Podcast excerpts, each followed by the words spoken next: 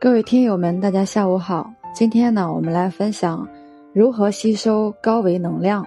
我们要接收外界能量，首先要调整自己的状态，也就是自己的频率，使频率呢同外界进行对接，然后获得传输而来的能量。要想吸收能量，首先我们要使自己安静下来。静下来意味着你开始减少能量的耗损。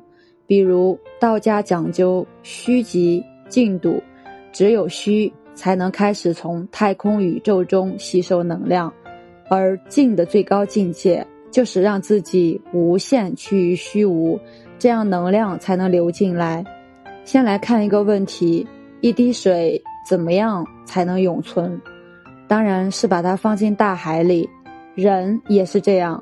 所谓永生，就是让自己彻底融合进万物运转的时空循环当中。其实中国人自古以来就崇尚天人合一，意思就是说，大到宇宙天体运行，小到人体五脏六腑，其运行逻辑上都是一样的。这也是我们所说的道。对于很多悟道修行的人来说，打坐。苦思冥想的本质，其实就是调整人体的运作状态，使身体的运作秩序将同外界的宇宙天体一致，你就变成了宇宙天体在世上的一个投影，然后做到了万我无我。事实上，我们的祖先早就发现了这一点，比如《黄帝内经》研究的是人体的运作原理。然后利用的却是金木水火土的相生相克原理。实际上，太阳系里金星、木星、水星、火星、土星的运转，和人体内五脏六腑的协作，本质上都是一样的。再比如，古代人所说的人体内的小周天，其实代表月球围绕地球运转的这一系统。人的脊椎有二十四节。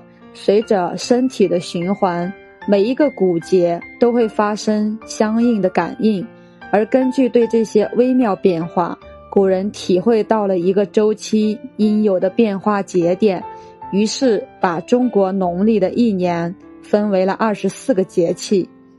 所以，人身上每一点都在宇宙之中有着其对应点。通过反观于内视，所有的星系都会在人体之中找到对应的位置，比如五脏之中的二十八星宿，比如命门之中的银河系。静心的本质就是不断提高自己与自然的共融能力，最终达到天人合一的境界。再比如佛家的禅修、禅定，让自己的大脑和全部身心细胞处于高度安静的状态。这个时候，你的大脑就像超导体一样，你的心就是整个世界。当你充满着欢喜心、慈悲心、包容心的时候，时空的正能量会源源不断流入你的身体。当你正发善心、善愿的时候，瞬间就会得到无限的能量。人一旦到了这个境界，自然的就能产生到敬天爱人、爱护众生的仁慈。这就是很多天才成功的原因，他们的内心蕴藏着无穷的智慧，他们心念一动，就会调动大量的能量来帮助他完成所要完成的事业。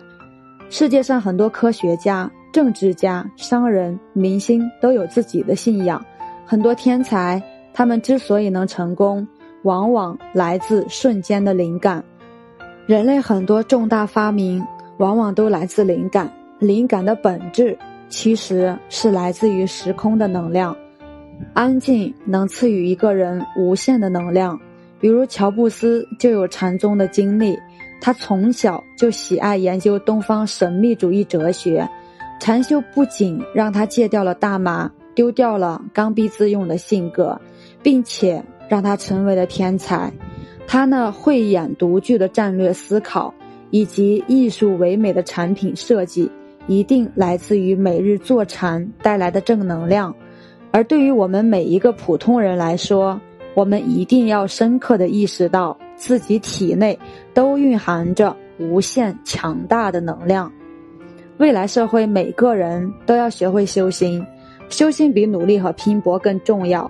练就一颗如如不动之心，面对各种外界变化，要把无常当有常，让红尘练心，练出一个强大的内心，才是未来一个人最关键的能力。修心究竟是为了什么呢？是为了打开我们先天本有的智慧和能力。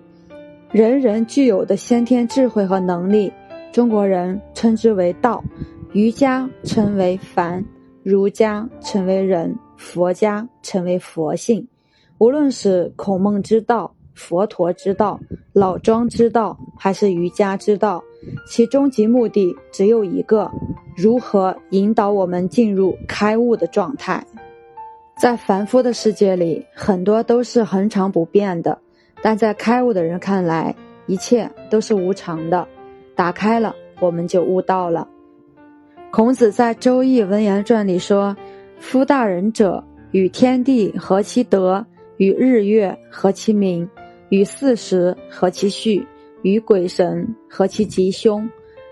天且弗为，而况于人乎？